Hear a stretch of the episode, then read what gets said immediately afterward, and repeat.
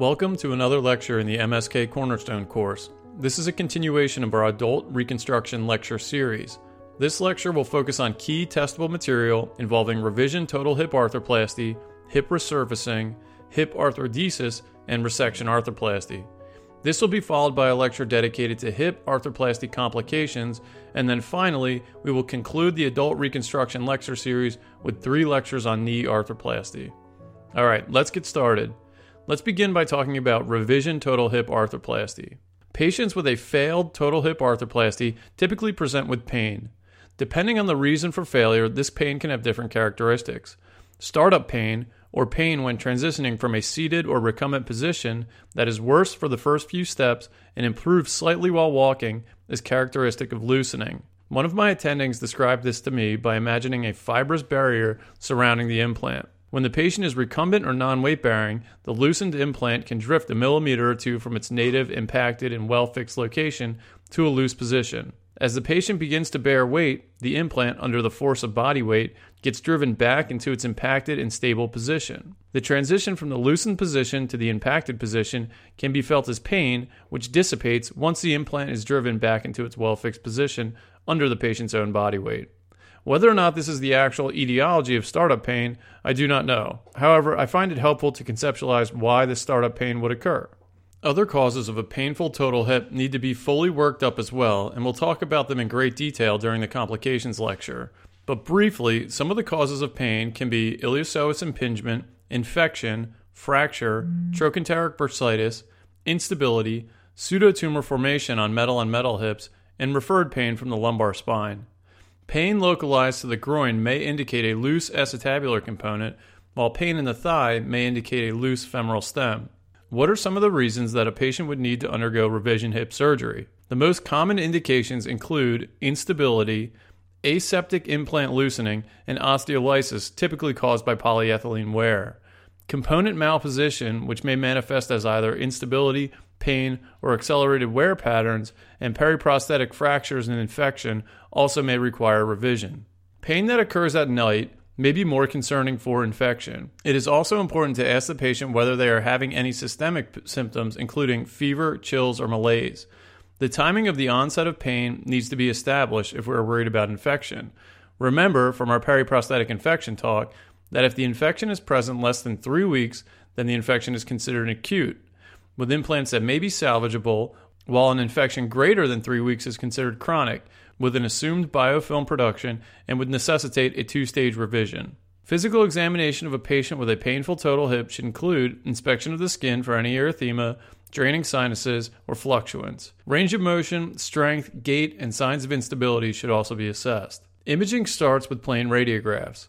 This should include an AP pelvis and dedicated views of the hip, as well as full length femur films, and Judet views of the pelvis should be obtained to assess for osteolysis. A CT scan can provide even more detail to the degree of bone loss. If there is concern for pseudotumor formation in the setting of a metal on metal hip, a MARS or metal artifact reduction sequence MRI can be obtained. In the setting of a painful total hip, prior to initiating any surgical intervention, infection must be ruled out.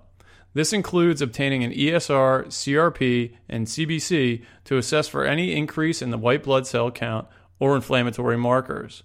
If the laboratory analysis is suggestive of infection, a joint arthrocentesis should be performed with the synovial fluid sent for analysis. Remember that the cutoff value suggestive for periprosthetic joint infection is 1100 white blood cells with greater than 64% neutrophils. The degree and etiology of bone loss plays a role in the surgical decision making process. Periprosthetic infections will be treated according to their acuity.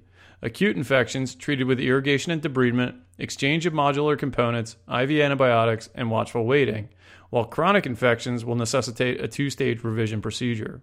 When infection is ruled out or cleared, we need to consider our reconstructive options. Classification systems are based on the degree of bone loss and help to guide the treatment decisions.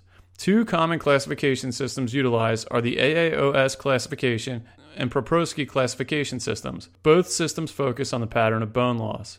We will briefly go over the AAOS classification system. In terms of the acetabulum, a type 1 AAOS defect is defined as a segmental defect. This is the loss of a main bony support structure, such as the acetabular rim, columns, or medial wall. A type 2 defect is a cavitary defect and is defined as a loss of cancellous bone without the loss of structural bone support. A type 3 defect is a combined defect.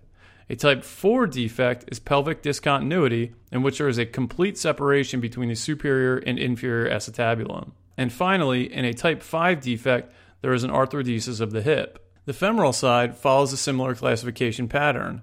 A type 1 defect is a segmental defect in which there is a loss of cortical support, or in plain terms, a hole in the cortex. In a type 2 defect, the cortex remains intact. However, there is a significant loss of endosteal bone and cavitary widening. A type 3 defect is a combined defect with segmental and cavitary defects.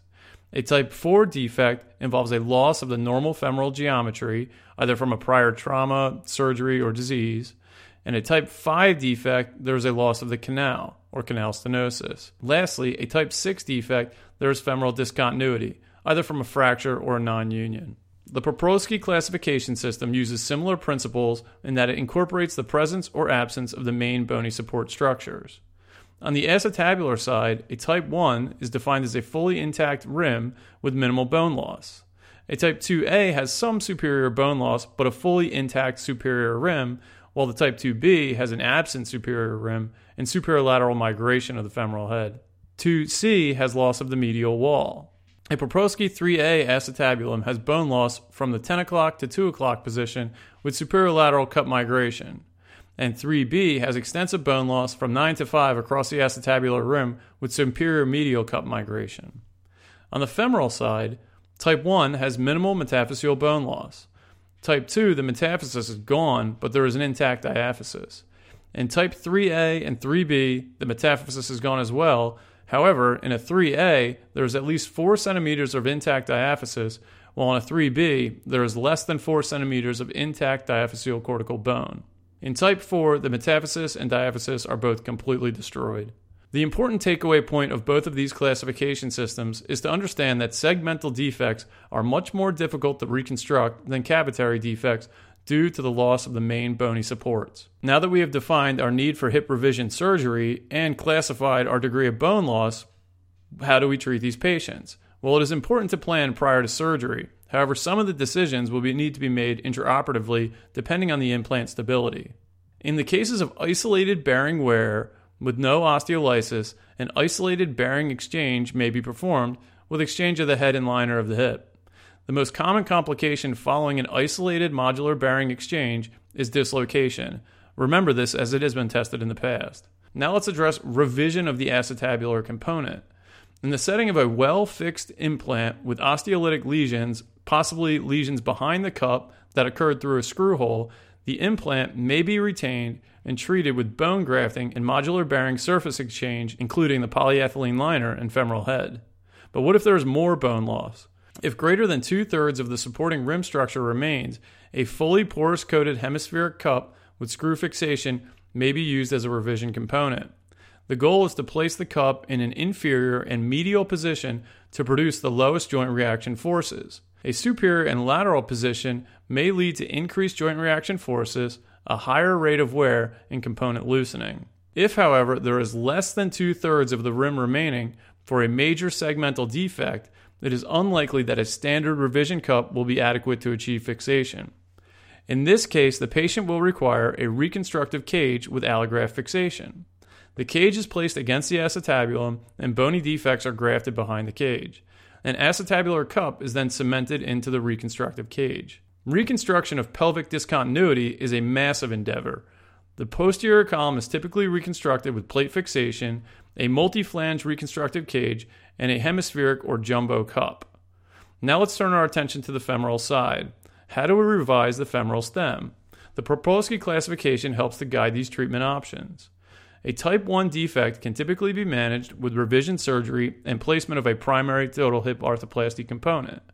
Type 2 and 3A defects will require an uncemented, extensively porous coated long stem prosthesis.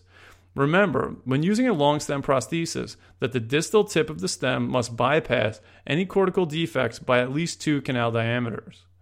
Type 3B and 4 defects, in which there is a very large canal and thin cortices, may require impaction bone grafting.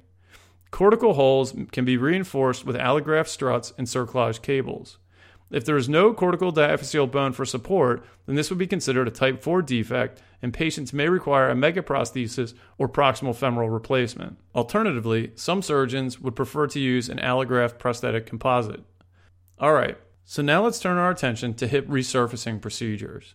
These are indicated in patients with advanced arthritis and good bone stock. Questions involving hip resurfacing procedures typically involve indications and complications. Advantages and indications for resurfacing procedures include preservation of the femoral bone stock, low dislocation rate, and ease of revision down the line. Resurfacing procedures have a lower dislocation rate than standard total hip arthroplasty. These advantages make resurfacing a nice choice in young patients with end stage arthritis. Contraindications to resurfacing procedures include coxa as it may predispose to a femoral neck fracture and limb length discrepancies, as the resurfacing procedure does not allow you to change limb length. Periprosthetic femoral neck fractures are the most common cause for revision in the acute postoperative period and occurs in up to 4% of resurfacing procedures. Risk factors for a femoral neck fracture include notching of the femoral neck on the initial implant placement, osteoporotic bone, and varus component positioning. Because this procedure requires a wider surgical exposure than the standard total hip arthroplasty, there is an increased incidence of heterotopic ossification as well. Furthermore, resurfacing bearings are typically metal on metal, and therefore there are elevated metal ions within the serum and urine, and the patient is at risk for pseudotumor formation. Finally, let's talk about hip arthrodesis and resection arthroplasty. Hip arthrodesis is most commonly performed as a salvage procedure for a failed total hip arthroplasty. It is also indicated in young active laborers with unilateral hip arthritis. It increases the energy expenditure during ambulation by 30% and decreases gait efficiency by 50%. The hip is fused into a position of 20 to 25 degrees of flexion, neutral abduction, and neutral or 10 degrees of external rotation. Altered gait mechanics place stress on the adjacent joints, and up to 60% of patients will experience adjacent joint degeneration. This adjacent joint degeneration is the most common reason for converting the arthrodesis to a total hip arthroplasty. Symptoms typically begin within 25 years of the initial arthrodesis and present as lumbar spine, contralateral hip, or ipsilateral knee pain. Disabling back pain is the most common reason for conversion to the total hip arthroplasty. Adequate hip abductor complex function is necessary for successful conversion from an arthrodesis to a total hip arthroplasty. Preoperative EMG analysis of the abductor complex should be obtained. If the abductor complex is non functional, then a constrained acetabular component is required during the total hip arthroplasty. Resection arthroplasty is indicated for incurable infections, non compliant patients with psychiatric or drug seeking behavior that present with recurrent dislocations, non ambulatory patients with decubitus ulcers, and patients with neuromuscular disorders or severe contractures of the hip. It is typically the last step prior to a hip disarticulation. All right, so that concludes our talk on the key testable information revolving around revision total hip arthroplasty, arthrodesis, and resurfacing procedures. Question writers tend to focus on indications and complications surrounding these procedures, so take some time to really study them fully. As always, please check back frequently for updates and modifications of the lecture. Thanks for listening.